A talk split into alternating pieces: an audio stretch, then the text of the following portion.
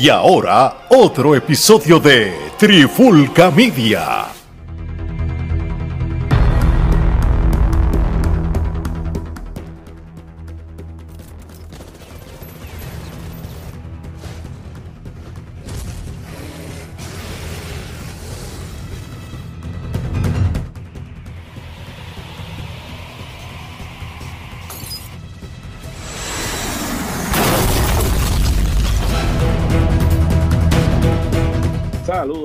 Bienvenidos a una nueva edición de Charlando de Cine y TV con este que les habla Gerardo Rodríguez y me acompaña otro de los miembros de Trifulca Media, el ingeniero Alex Torres. ¿Qué es la que hay, Alex?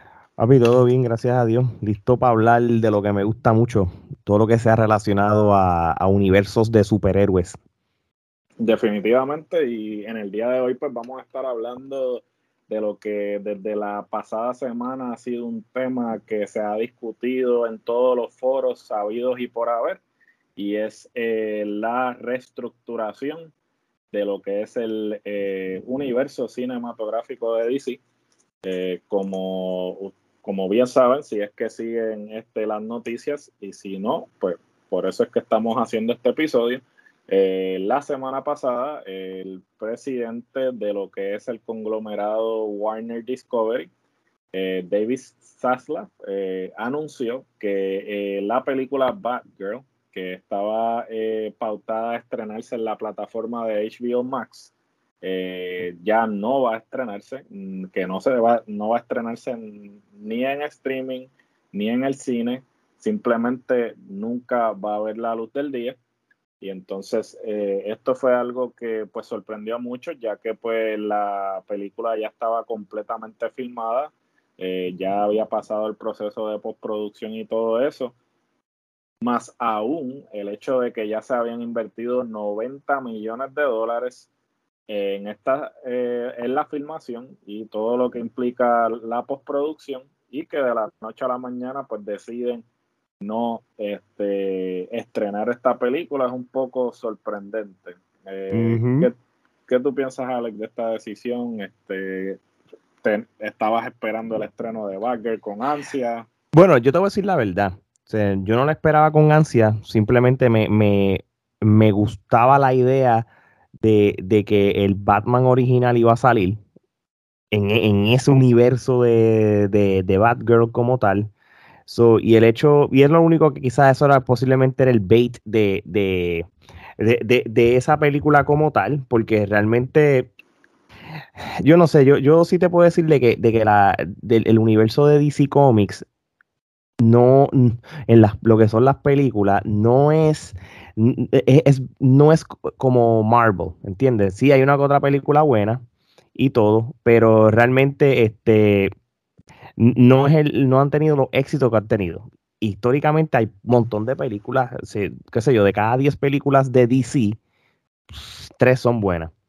Y esta película, pues, yo creo que está destinado a, a, ser un fracaso. Lo que, lo que está brutal es que, fueron no, no, 90 millones que, que se votaron y ya estaba en postproduction y todo.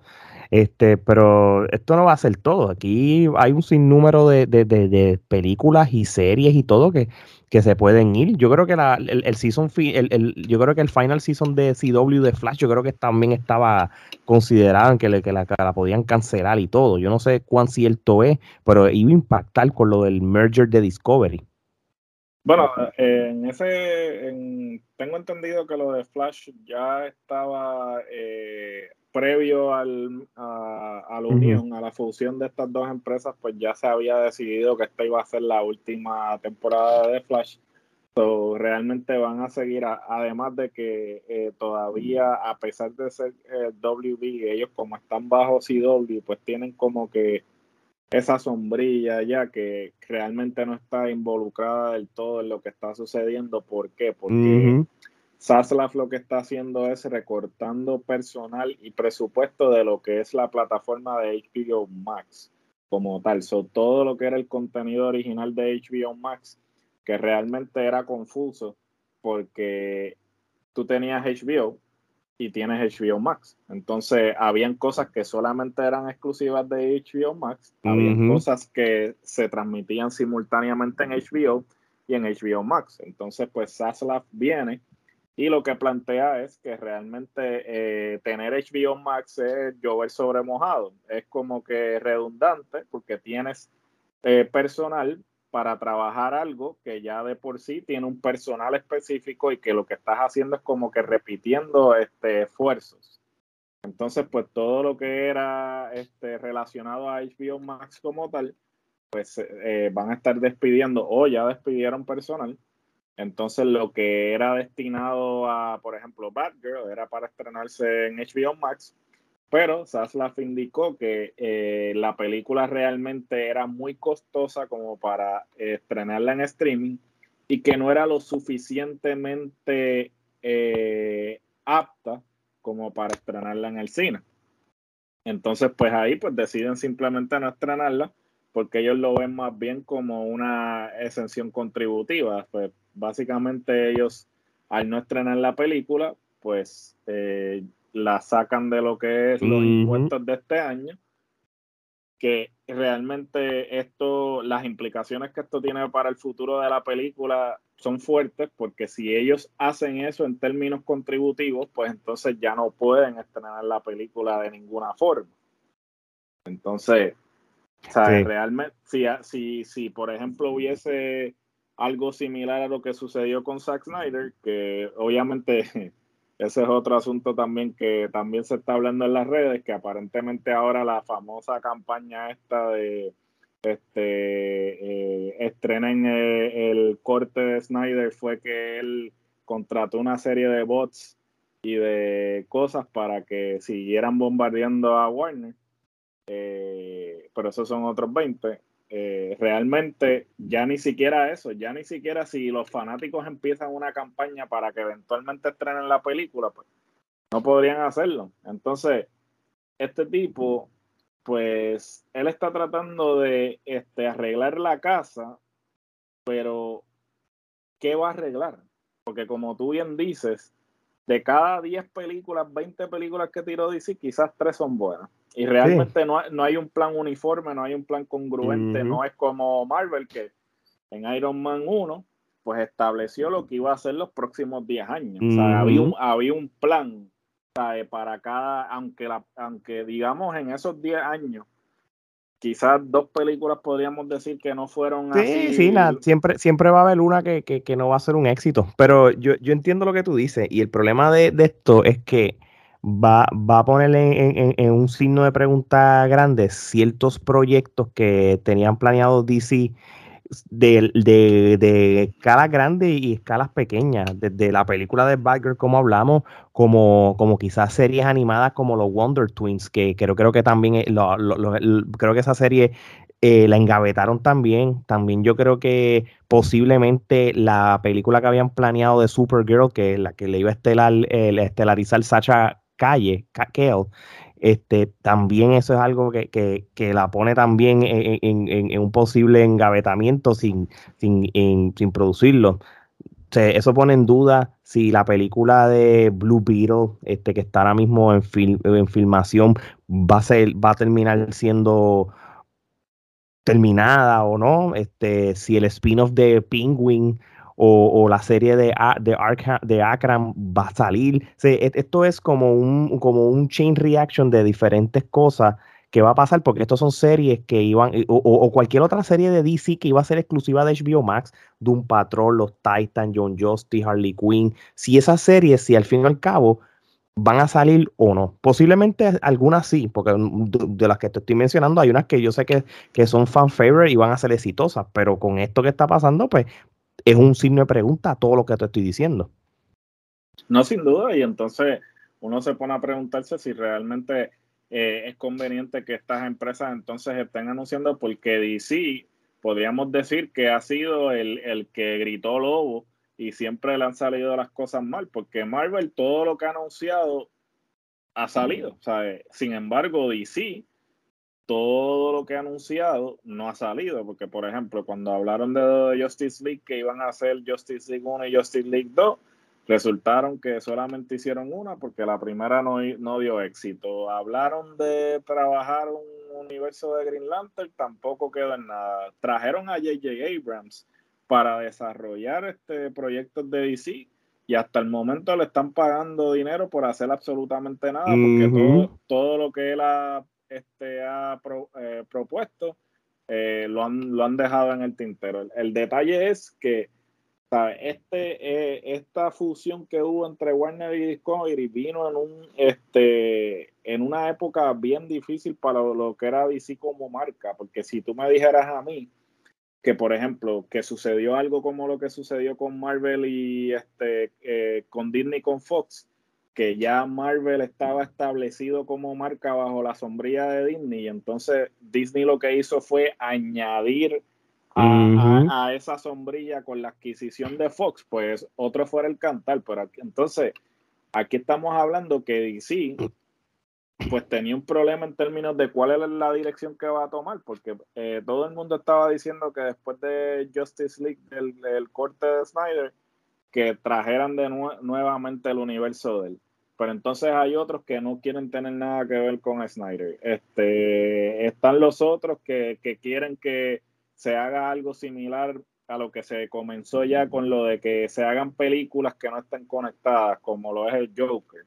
So, hay muchas ideas de qué es lo mm. que debe suceder con este universo, pero no se ponen de acuerdo exactamente cuál va a ser la dirección. Entonces, no en balde a eso, el aspecto económico juega una parte esencial porque este tipo vino a limpiar la casa. Literalmente este tipo dijo, ok, vamos a hacer esta fusión, pero yo vengo aquí a poner los números en negro. Ahora los números están en rojo, estamos en pérdida yo quiero poner los números en negro. o sea, este tipo tiene que tomar la decisión de que no todo el mundo va a tomar, que es despedir, o sea, eh, cancelar el proyecto, esto, lo otro. Entonces hay que ver si a largo plazo todas estas medidas que él está tomando actualmente, pues van a rendir fruto.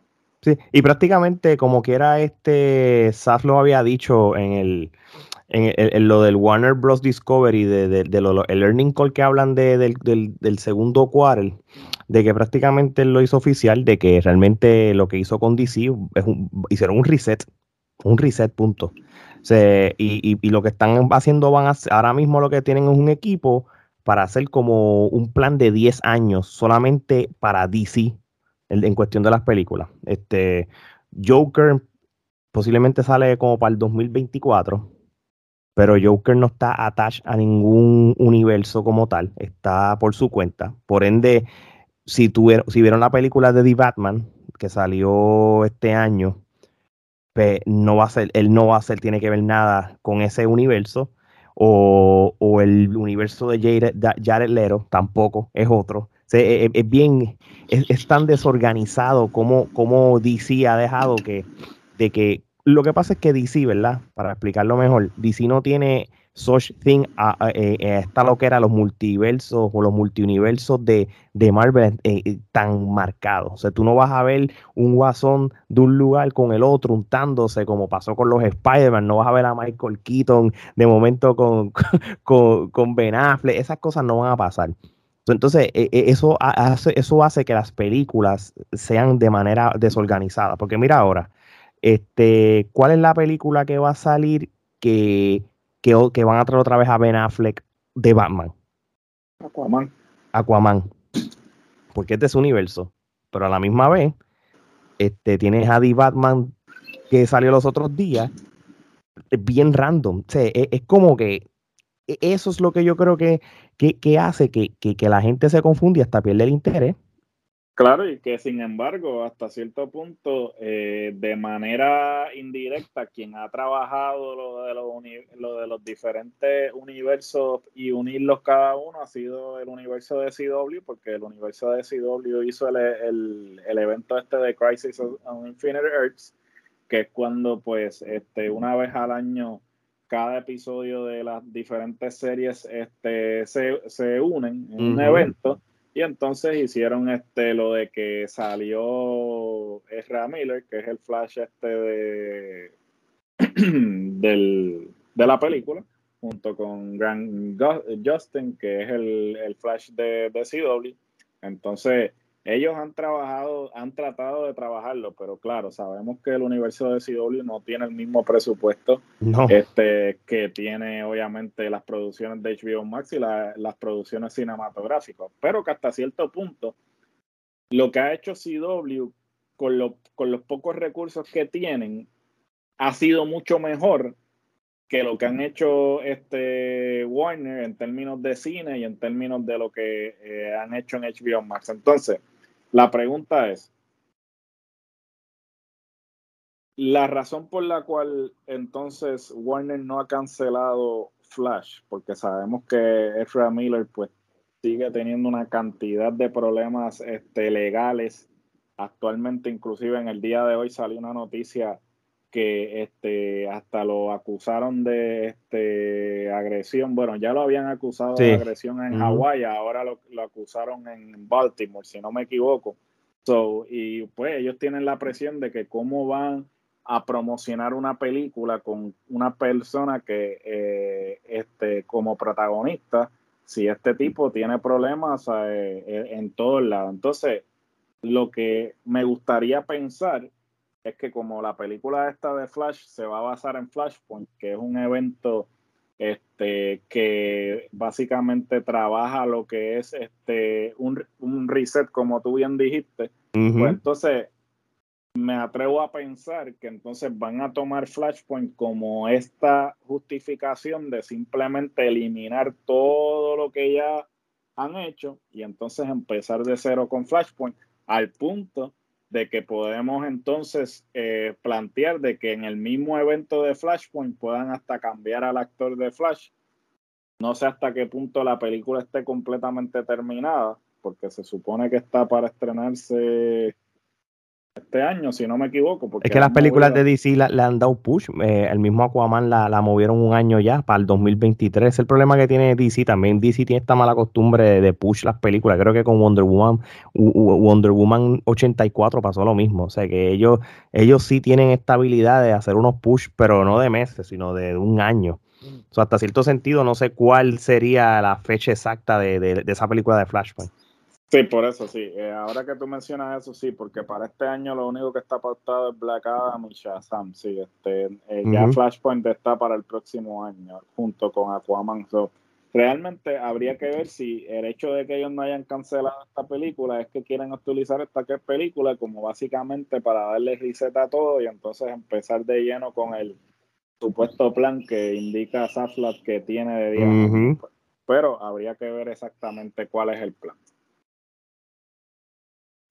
este es triste, es triste por las personas que fueron parte de lo que fue toda la filmación de Batgirl, porque este, esto es una película que básicamente este, ya estaba terminada, ya estaba literalmente lista para estrenarse. Y que pues los mismos creadores de la película se tengan que enterar en una boda que uno de ellos se estaba casando y básicamente se enteró que pues la película no se iba a estrenar. Yo creo que pues es un poco agridulce tú estar en tu en tu boda y que te digan, mira, sí, lo que el proyecto que estuviste trabajando por el último los últimos dos años este, ya no va a ver la luz del día.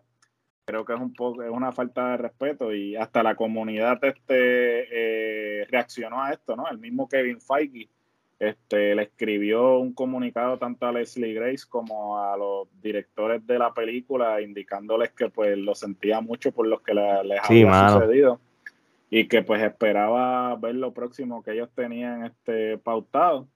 Eh, el mismo James Gunn, eh, Kevin Smith, eh, mucha gente de la industria que pues este, son fanáticos de, del, de Marvel y DC. No, mano, y, y, y, y, habían, y, como tú dices, Brendan Fraser estaba ahí, Michael Keaton, este, tú tenías obviamente J.K. Simon que iba a ser de James Gordon, no sé, que cuando tú vienes a ver, la misma Leslie Grace, que es la, la, la, la Batgirl como tal, que, que fíjate, eh, que, qué pena, porque Leslie Grace, este, ella, yo, yo voy a decir una cosa, ahora pensándolo bien, el hecho que tú pusieras a Leslie Grace como la Batgirl, yo creo que la película, si tú la pones en el cine, estratégicamente tú sabes el, lo, el media tour que iba a hacer ella como dominicana latina en ir a todos estos programas como Despierta América. Te vas a la misma República Dominicana y, y allí tú vas a promocionar esa película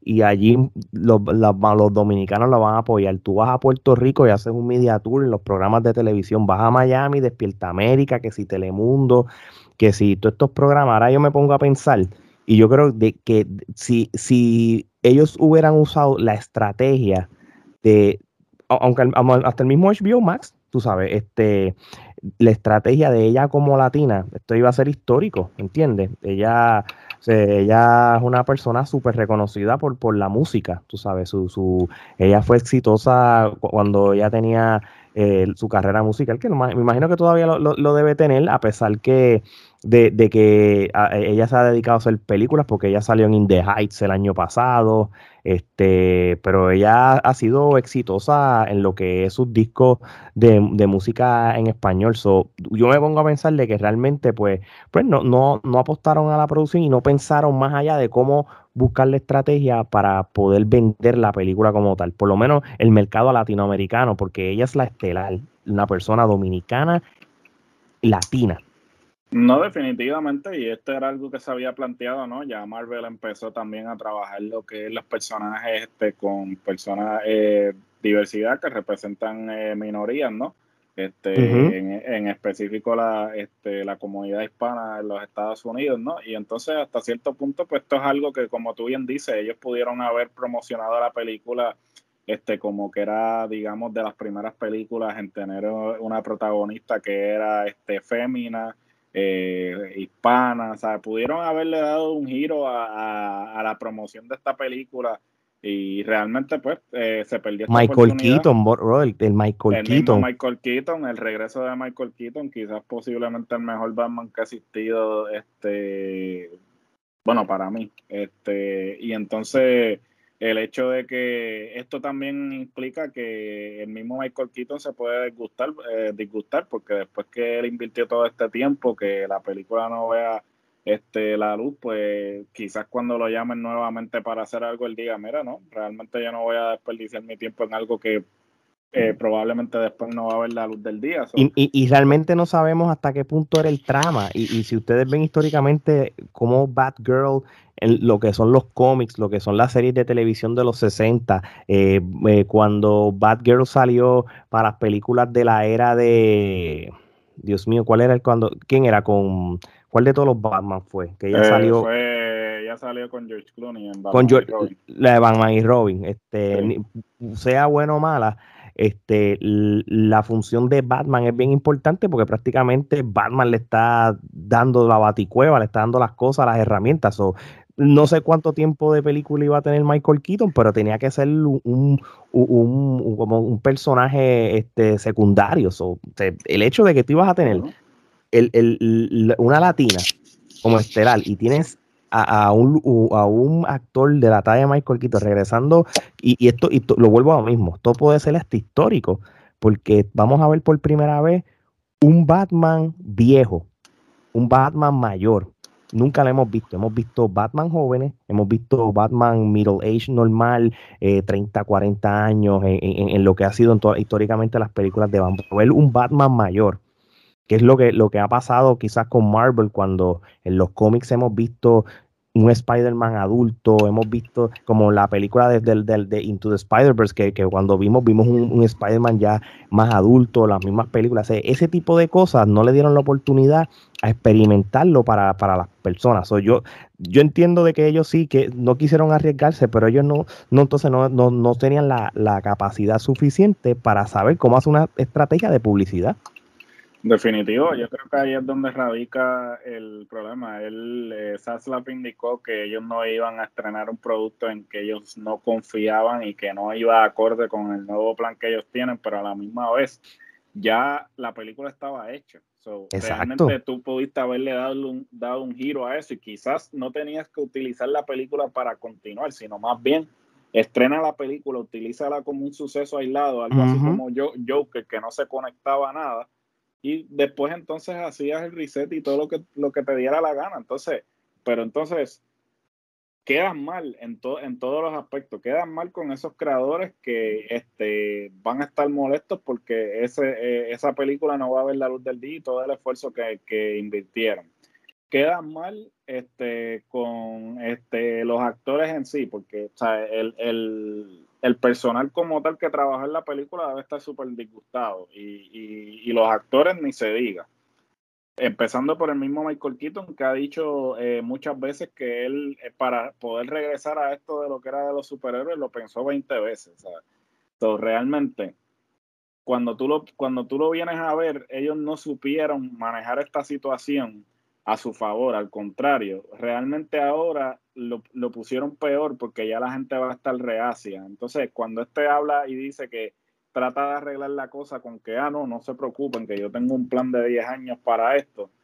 Realmente, sí tienes un plan o simplemente estás diciéndolo para que no te caiga este todo el peso de que pues, acabas de este, simplemente tirar a la basura el esfuerzo de eh, un montón de gente para producir esta película. no sé, este habría eh, yo realmente siempre he dicho, o sea, en lo que a cómics eh, concierne, yo siempre he sido DC, este, pero realmente lo que tiene que ver en, universo cinematográfico, eh, Marvel este, se lleva a DC por, por, la larga milla, ¿no? Eh, es, es, triste porque Marvel, no teniendo todos sus superhéroes bajo una misma sombrilla, logró hacer un universo cinematográfico y DC que siempre ha tenido todos sus superhéroes bajo una misma sombrilla, no han podido capitalizar en esa oportunidad. Exacto. Bueno, mi gente, este, con esto entonces eh, concluimos este episodio. Este, no sin antes recordarle que este, nos sigan en todas las plataformas de redes sociales, eh, Facebook, Twitter, Instagram, eh, TikTok. También si quieren escucharnos, nos pueden escuchar en todas las plataformas de podcast actualmente disponibles. Apple Podcast, Spotify, Stitcher, en fin, Google Podcast. si quieren la mercancía de la Trifulca, este, pueden pasar por teespring.com slash la Trifulca o pueden pasar por nuestro Instagram y allí van a encontrar el link tree que este, les da acceso a todos los enlaces de todo nuestro contenido. También si eh, no desea eh, escucharnos y, quiere ver estas hermosas caras, pues este, eh, síganos en YouTube, suscríbanse, denle a la campanita para que vean todo el contenido que estamos produciendo, baloncesto, lucha libre, cine, el género urbano, en fin, este, de todo como en botica. este, gracias por el apoyo, gracias a todos esos países que se siguen uniendo. Este, recientemente nos estuvimos escuchando en Polonia, son muchas gracias a nuestra audiencia allá en Polonia, este, los países latinoamericanos, este, Venezuela, Honduras, este, México, México, Ecuador, eh, los Estados Unidos y Puerto Rico, que fuimos el, el podcast número uno en español eh, top 200 eh, compitiendo con, con podcasts americanos. yo creo que hemos hecho un buen trabajo en lo que es el audio. Seguimos creciendo, mira, de poquito en poquito en lo que es el formato YouTube para las personas que nos están viendo. Ya pasamos los mil suscriptores tranquilos, sin hacer ruido, porque si, si le metemos como debemos en lo, que es video, lo demás va a ser historia. Así que como quiera, gracias por, por ese apoyo de, esa manera. Bueno, mi gente, este, como siempre les dice Alex, Alex, ¿Cómo terminamos esto? Bueno, esto es sencillo. Cuando nosotros no nos limitamos a un solo tema, que es la lucha libre, y hablamos de todo un poco, es sencillo, no somos regionales. Así que de parte de Gerardo Yales, esto es hasta la próxima.